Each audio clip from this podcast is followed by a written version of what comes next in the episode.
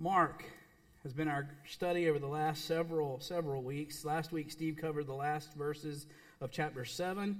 We saw Jesus take this unusual route uh, to get to the area of Decapolis or Decapolis. That's a Gentile area. He was dealing with a man who was deaf and also had a speech impediment. He was brought to Jesus by his friends. If you'll notice in that passage that they were imploring him to heal his friends. Remember, a couple weeks ago we talked about Jesus on one side of the bridge and the people who need Jesus on the other side of the bridge. Well, these guys took that message and they were bringing people, his, their friend, to Jesus. And Jesus chose to heal this man not from a distance, but with a touch. And actually, it was a unique touch in Scripture. Is that Jesus? It says that put his fingers in the man's ear, he spit, and put his um, in the saliva in the man's mouth. And the verse 37 of chapter 7 sums up what uh, the result. It says that they were utterly astonished, saying, He, Jesus, has done all things well. He even makes the deaf to hear and the mute to speak. And I just love that line in Mark chapter 7, verse 37, where he says, Jesus does all things well. Now, we continue the stories of Jesus and the miracles of Jesus by looking at another time where Jesus again feeds a large group of people. But before we go there, let's go to the Lord in prayer.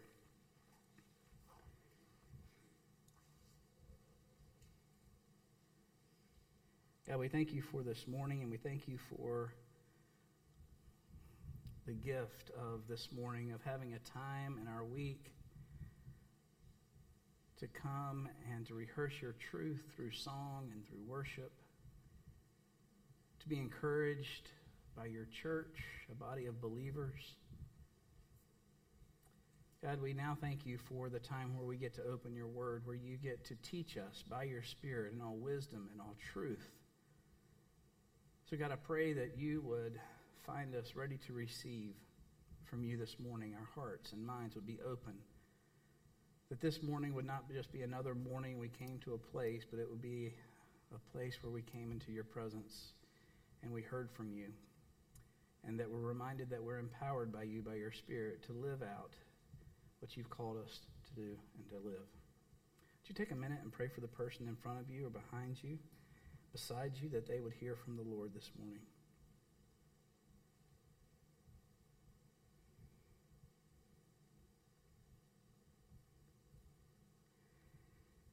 We freely give ourselves to you this morning, Lord. And it's in Jesus' name we pray. Amen. The title of the message this morning is The Blessings of Christ, the blessing of Christ's compassion. If you have your Bibles, you can turn to Mark chapter 8. I'm going to read the first 13 verses of that chapter. Mark chapter 8, verses 1 through 13.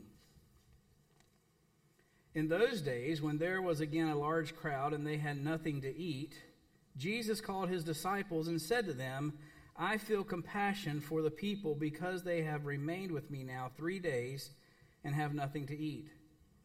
If I send them away hungry to their homes, they will faint on the way, and some of them have come a great distance. And his disciples answered him, Where will anyone be able to find enough bread here in this desolate place to satisfy these people? And he was asking them, How many loaves do you have? And they said, Seven. And he directed the people to sit down on the ground, and taking the seven loaves, he gave thanks and broke them and started giving them to his disciples to serve them, and they served them to the people. They also had a few small fish. And after he had blessed them, he ordered these to be served as well. And they ate and were satisfied, and they picked up seven large baskets full of what was left over uh, of the broken pieces. About 4,000 were there, and he, sat, he sent them away. And immediately he entered the boat, and his disciples came to the district of Dalmanthua. Dalmanthua. The Pharisees came out and began to argue with him, seeking from him a sign from heaven to test him. Sighing deeply in his spirit, he said, Why does this generation seek for a sign? Truly I say to you, no sign will be given to this generation. Leaving them, he again embarked and went away to the other side. Now, if you listen closely, you'll probably pick up that we just covered a similar story just a few weeks ago in Mark chapter 6.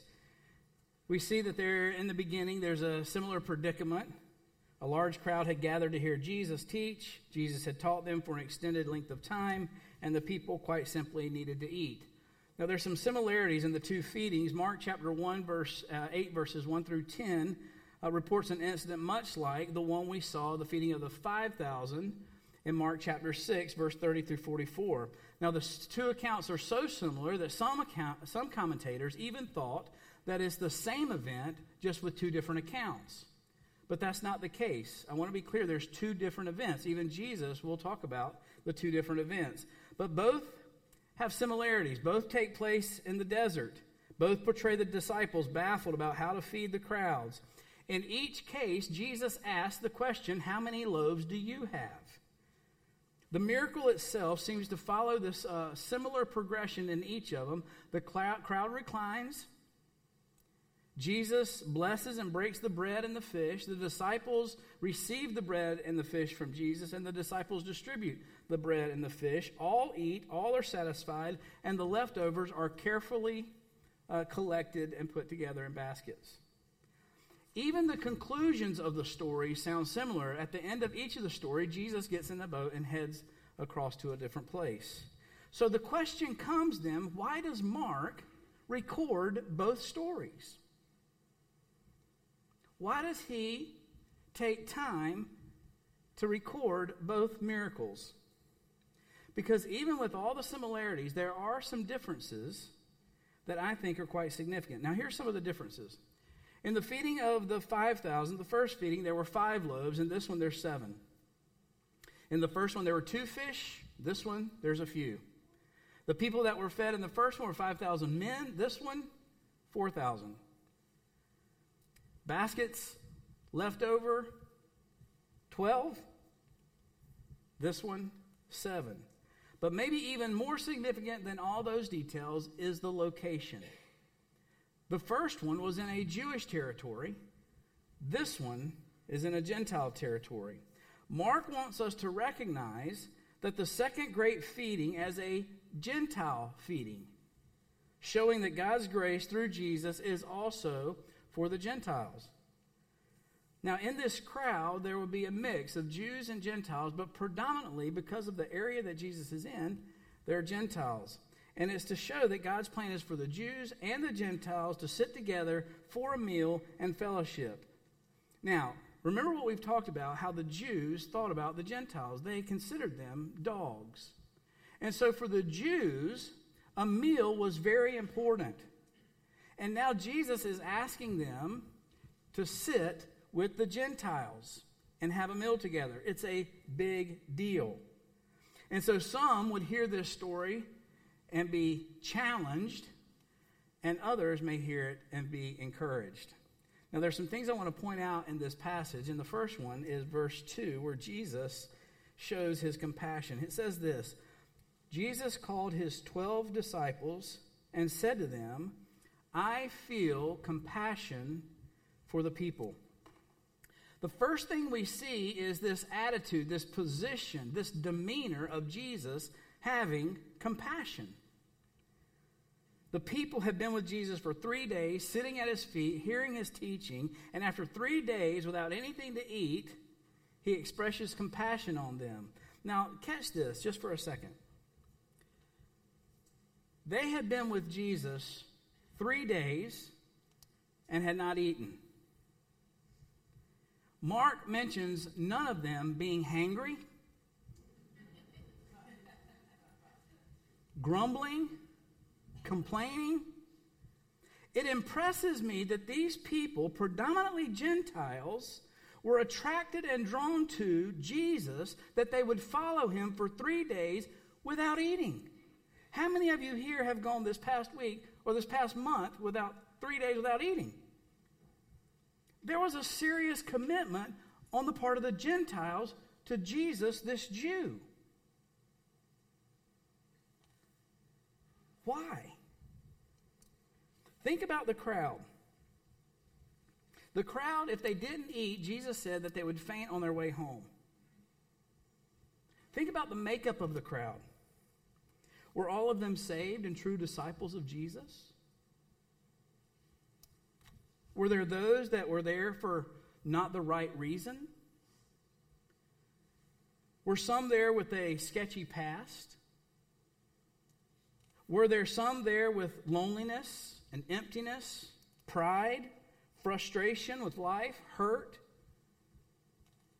Surely, out of 4,000 people, not every single one of them were a committed follower of Jesus, drop at the hat to die for him type person. And yet, Jesus saw them with compassion. These people were not like Jesus. The majority of them are lost people who were not running away from Jesus, but running to him for three days without food. And you have to ask yourself, why? What did they see? What had they experienced? Jesus welcomed them. He was compassionate and accepting of them despite their differences and despite their sins and their faults. Jesus had an attitude, a demeanor, a position of compassion.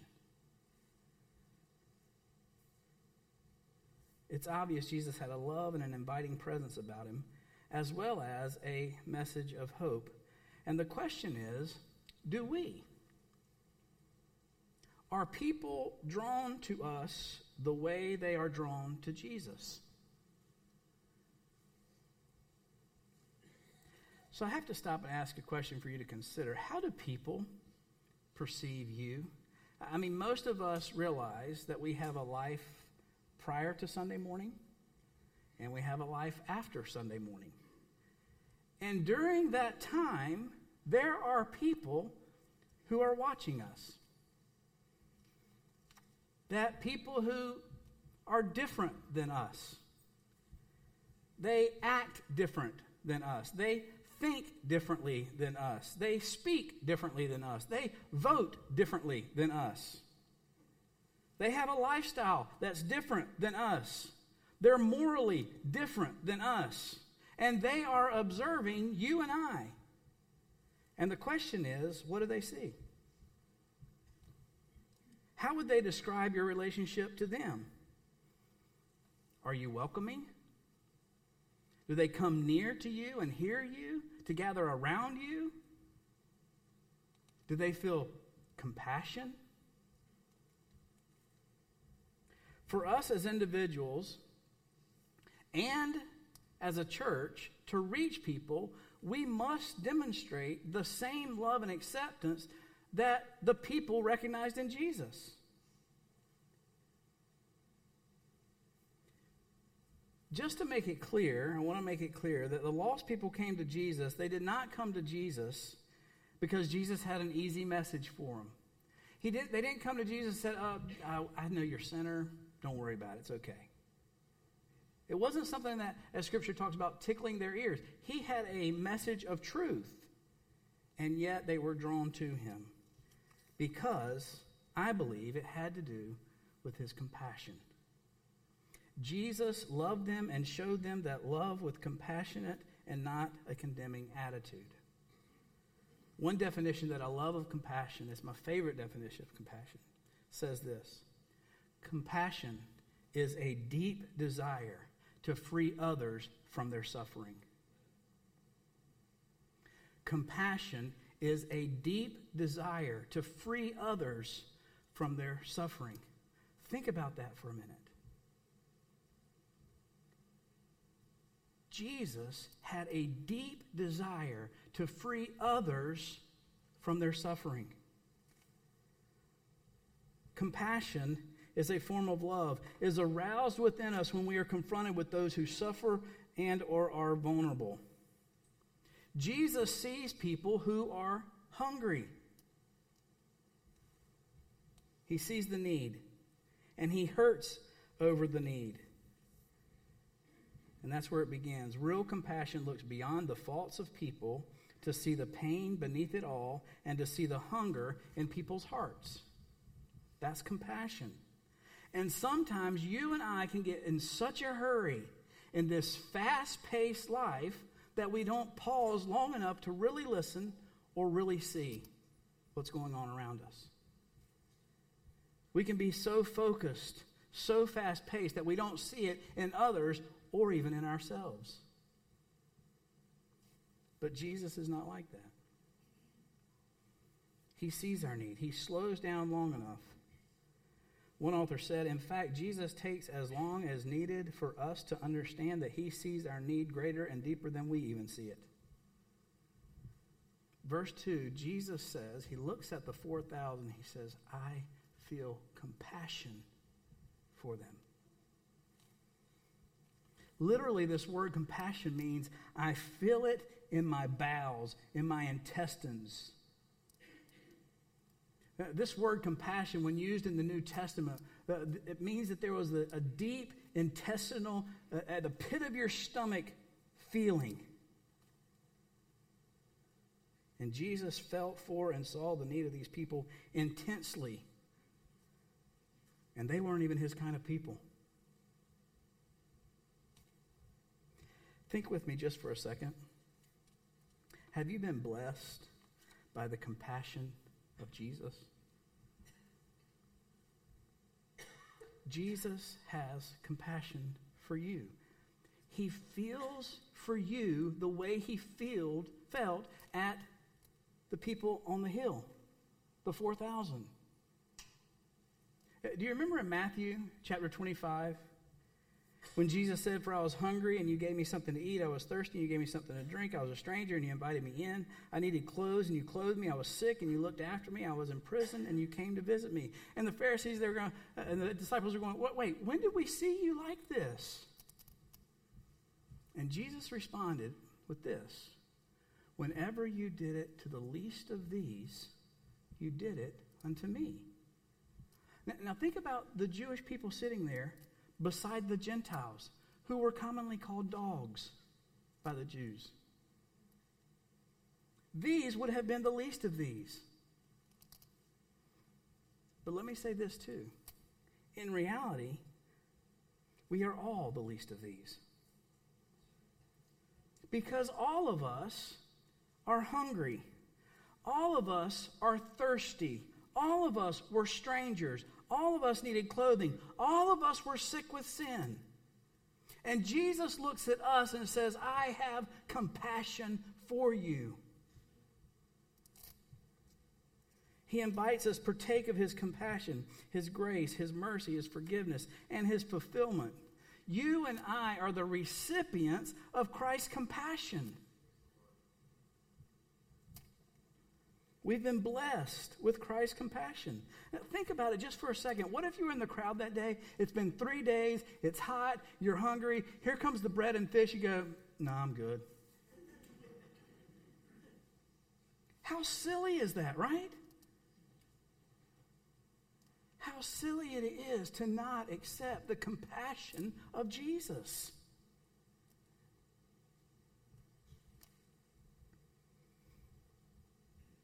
Jesus offers us his compassion freely. Ours is to accept it. Now, why am I talking about this so much?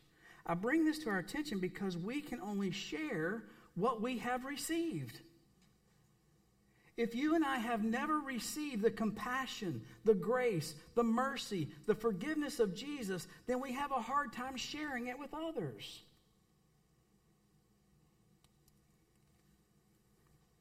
He wants us to feel the need of others, even if they're not part of our group or part of, part of our kind of people. But we have to first experience His compassion. The question I want to ask this morning is How well do you see and feel the needs of people? How great is your compassion? Because seeing the need, feeling the need, hearing the need will lead us to do something about the need, just like Jesus did. Jesus and the bread, verses 5 through 8. And taking the seven loaves, he gave thanks and broke them and started giving them to his disciples to serve them, and they served them to the people. They also had a few small fish, and after he blessed them, he ordered these to be served as well. And they ate and were satisfied. I believe, and I think there's a, a pattern in Scripture, that there is a response required to compassion. Now, sometimes we can see and hear compassion and we'll go, well, I would respond, but it depends. It just depends. And here's some things it may depend on.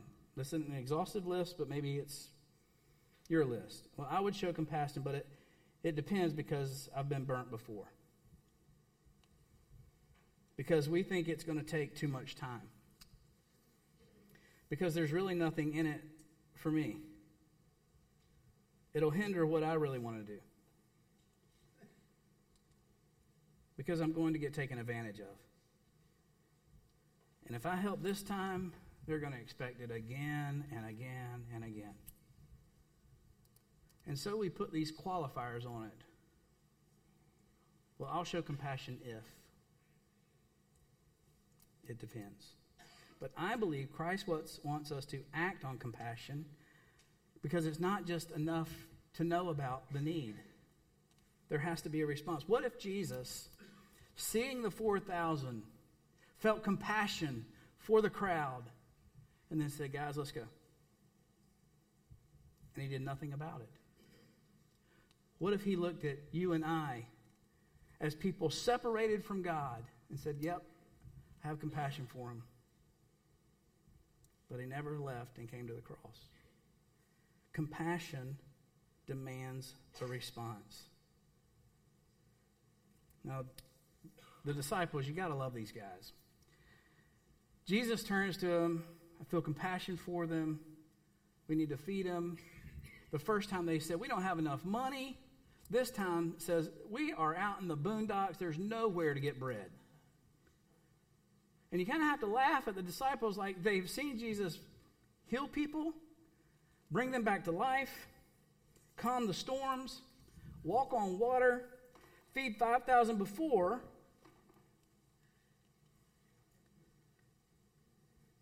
But how many times do we forget the miracles of God in our own lives? Forgetfulness and doubt can be a dangerous thing in the minds of a person when it comes to the things of Christ. Doubt can hinder or put up a wall to Christ's power that he wants to display. And he turns to the disciple and says, Well, how many loaves do you have? In other words, he's saying, Don't push this responsibility away. You have something to offer.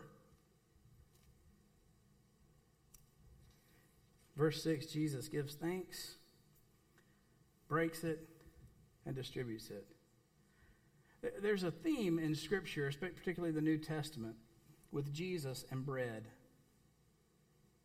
We've seen it in the past few weeks the first feeding of the 5,000, then the disciples not eating bread with their clean hands, then the woman wanting just the crumbs of the bread to fall off the table.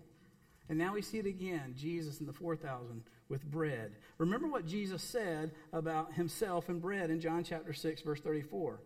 In one of his seven I am statements, Jesus says, I am the bread of life. In other words, you can eat all you want of other stuff, but until you eat of me, you're never going to be satisfied.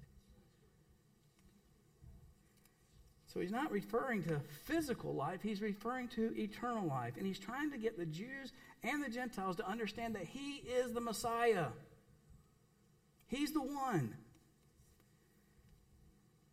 Another thing you notice that all the people were fed to satisfaction. Jesus' provision is always sufficient. Remember what Jesus said of himself in John 10:10? 10, 10? I have come that they may have life and have it what? To the full. To the brim. Another interesting point is that all are welcome to the meal. Now, in doing the study this week, I, I found something very interesting about uh, the word basket in the comparison stories of the feeding of the 5,000, feeding of the 4,000. In the feeding of the 5,000, uh, the word used in the Greek is this word kophinos. Kophinos. And it describes a Jewish basket, meaning that it starts big at the bottom and works its way up and is narrow at the top. It's a Jewish basket, and it's what the Jews would use to carry bread in. But in Mark chapter 8, there's another word that's used, and it's this word spurus, which describes a hamper basket. Anybody got a hamper basket at home? The Gentiles used a hamper basket. The Jews used a, a water tower, tower type basket. And, and the point is that now both of you have a basket to receive the bread of life. It's open to everyone. Really interesting word. Jesus could do away with all the needs of the people around us, but he allows us to be the answers to some of those people's prayers. I love it in both scenarios where Jesus blesses the bread, breaks the bread, and then he gives it to his disciples to participate in compassion. With the storm this past week and the threat of Hurricane Ian, I thought I would read this story. On August 31st, 2005, FEMA, the Federal Agency of Management, Federal, Federal Emergency Management Agency, the regional director, Marty Bahamonde, emailed FEMA director in Washington regarding the situation in New Orleans immediately following Hurricane Katrina. And this is what he emailed. Bahamonde wrote, Sir, I know that you know the situation is past critical. Here are some things you might not know. Hotels are kicking people out. Thousands gathering in the streets with no food or water. Hundreds are still being rescued from homes.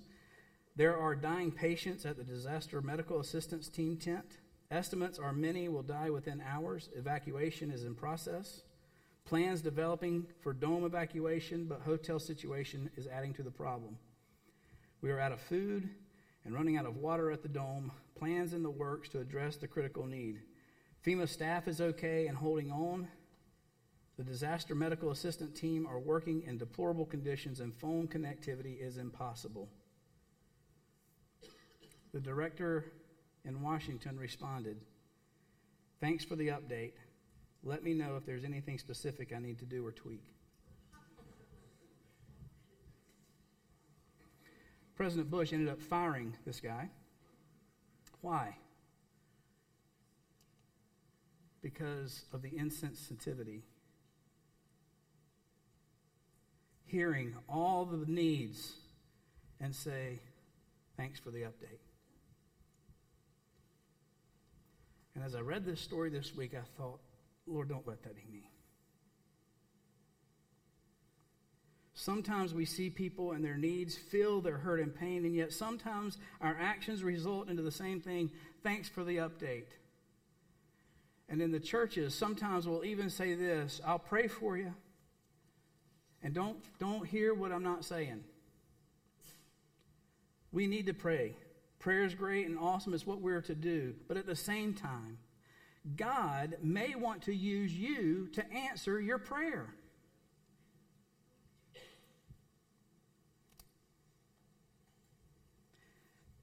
This past week, our staff took a tour around the island. It was a great time seeing the island, different places. We traveled down roads that we had hadn't been down, many of us. Passed by places that we pass by all the time. Many places we pass by even on a regular basis. And now we see these places with a little bit different connection, with different eyes. And the same thing happens when I went on mission trips. I had heard that the, uh, the Pokot people in Kenya were starving, but I saw it with my own eyes. What about the orphans in Peru? Or the religious oppression of Myanmar? Or the radical influences of government in the Middle East? And I don't think God holds us accountable to things that He has not shown us, but I am certain that He holds us to things that we have seen and that He has shown us. Not knowing a need and not doing something versus knowing a need and not doing something, there is a difference. Jesus saw the people and felt compassion, and he did something about it. And I believe he calls us to do the same. Even for those who are not like us.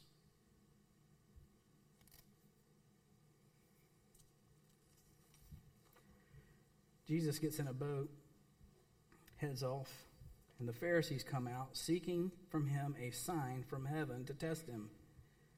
Sighing deeply in his spirit, he said, Why does this generation seek for a sign? Notice in verse 11 it says the Pharisees came out. In Matthew chapter 16, I think it's verse 19, it says the Sadducees are added to this group. And now you got these two groups coming out, kind of picking a fight, if you will, with Jesus. picking some kind of controversy. And they ask Jesus for a sign, but not just any sign. They want a sign from heaven. Meaning, in their thought, hey, why don't you do what Moses did?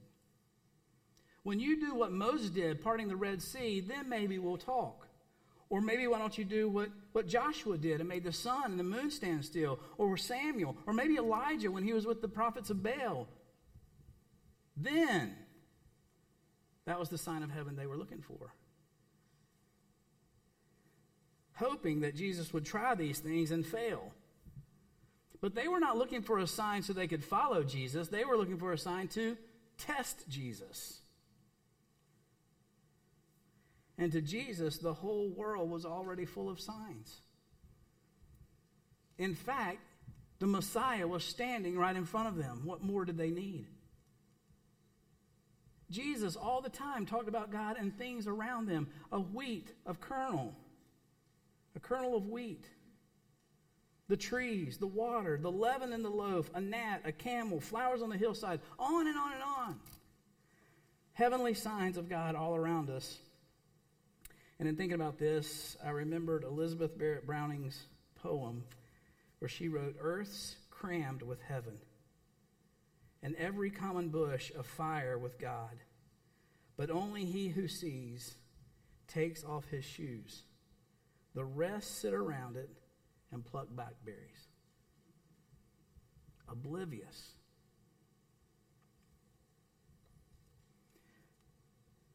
Mark explains their motive, seeking from him a sign from heaven to test him. Jesus, with a deep sigh, it's our human nature to want proof and a, sign.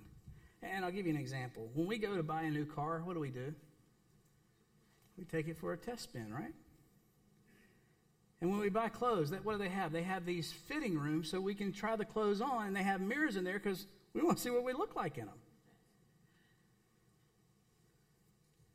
How many of you love going to Sam's and having that little snack thing where you can sample all these little snacks? You almost can get a full lunch at, these sna- at Sam's if you, time it right. And whoever invented that little spoon when you go get ice cream where you can taste all these different flavors before you get to pick the one, we are by nature wanting a proof or a sign about something before we commit, before we buy in. And if you haven't said it, you've heard somebody say it. If God would just give me a sign, just give me some proof then I would believe and follow and do whatever. And I love what one author said people are looking for God in the abnormal. And if we are, we may be looking in the wrong place. What more do we need to follow Jesus and to have compassion on people? Are you looking for more than you already know? And have seen in order to have faith in the power and the wonder of Jesus. In the inner city of Chicago, there's a pastor named David Maines who prayed this prayer years ago, and I think it's our prayer for today. Lord, let me see the world as you see it and break my heart with the things that break yours. I want to leave us with a few things this morning. Who or what do you think of when you think about compassion? Do you think about your husband? Your wife? Your kids?